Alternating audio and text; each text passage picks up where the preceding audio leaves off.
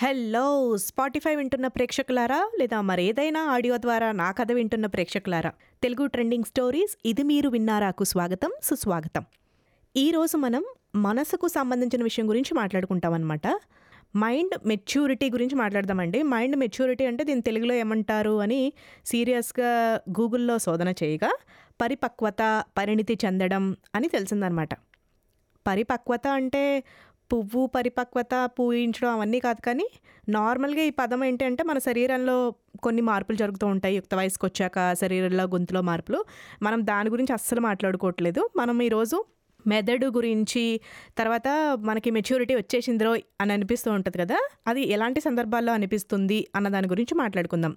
నార్మల్గా ఎవరో కొన్ని సామెతలు దీని గురించి ఎతికితే ఏం తెలిసిందంటే నాకు భావ వ్యక్తీకరణలో మార్పులు ఆలోచన విధానాల్లో మార్పు ఇచ్చిపుచ్చుకునే గౌరవంలో మార్పు మన మీద మన ప్రవర్తన మీద మనకు ఉండే పట్టు ఇలాంటి అన్ని విషయాల్లో మనకి మెచ్యూరిటీ లెవెల్స్ తెలుస్తూ ఉంటుంది అనమాట అంటే పరిణితి చెందడం తెలుస్తూ ఉంటుంది. దీనికి సంబంధించి ఒక చిన్న కథ విందాము.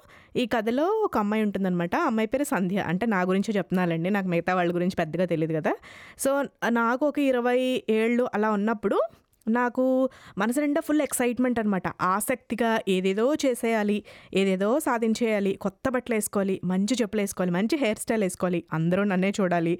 అలా ఏవేవో సాధించాలి మంచి జాబ్ చేయాలి అని మనసు నిండా ఏవేవో కోరికలు అనమాట సో దానికి అంతు పొంతు పొంతన అలాంటి ఏమీ లేకుండా మనకు న మనసుకు నచ్చింది మనం అలా అనుకుంటాం కదా అలాగా అనిపించేది అనమాట కానీ ఇప్పుడు పరిస్థితి చూస్తే పెద్ద డిఫరెన్స్ ఏం లేదు. ఒక పదేళ్ళ తర్వాత అలా ఒక ఇప్పుడు చూస్తే ఏమనిపిస్తుందంటే సావధానంగా ఉండటం ఏదైనా నిదానంగా చేయటం.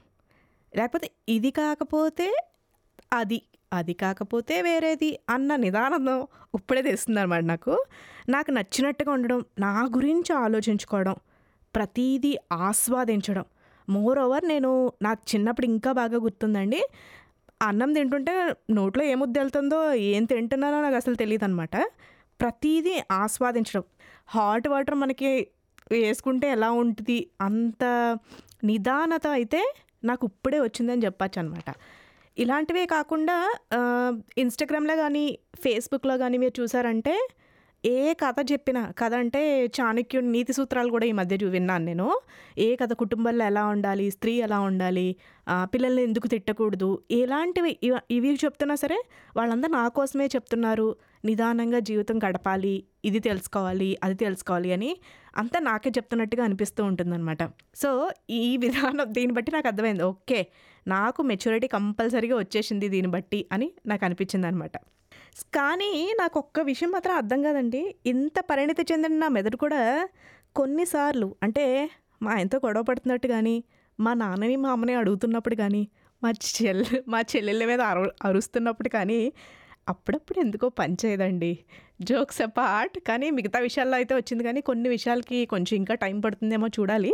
బట్ ఇదే అన్నమాట నా కదా మీకు మీ మెచ్యూరిటీ ఏ విధంగా మీరు తెలుసుకున్నారో మీరు కమెంట్స్ రూపంలో నాకు తెలియచేయండి. థ్యాంక్ యూ సో మచ్ అండి విన్నందుకు ఈ స్టోరీ నాకైతే ఈ ఎపిసోడ్ ఎండ్ చేసే ముందు మంచి ధూమ్ధామ్గా సాంగ్ వేసుకొని ఉందాం అనుకున్నాను కానీ లైసెన్స్ విషయాల వల్ల వేయలేకపోతున్నాను కానీ నేను కేజీఎఫ్లో ఒక పాట బాగా నేర్చుకొని మీకోసం ఎండింగ్లో నేనే పాడేసి టాటా బాయ్ చెప్దాం అనుకుంటున్నాను. లిసన్ అండి. మండే గుండెలో చిరుజల్లై వస్తున్నా. నిండు కౌగిలిలో మరుమల్లెలు పూస్తున్నా. ఏ అలజడి వేలనైనా తల నిమిరే చెలి నేను సింగర్ని కాదండి జస్ట్ ఏదో ఫైనల్గా మీకు కొంచెం మ్యూజిక్ టచ్ ఇద్దామని ఇలా చేశాను అనమాట నెక్స్ట్ నేను చెప్పబోయే మా నానమ్మ కథలండి నెక్స్ట్ ఎపిసోడు. స్టేట్ యూన్ అప్పుడు దాకా వింటూనే ఉండండి తెలుగు ట్రెండింగ్ స్టోరీస్. నేను మీ Sandhya Veduri signing off bye bye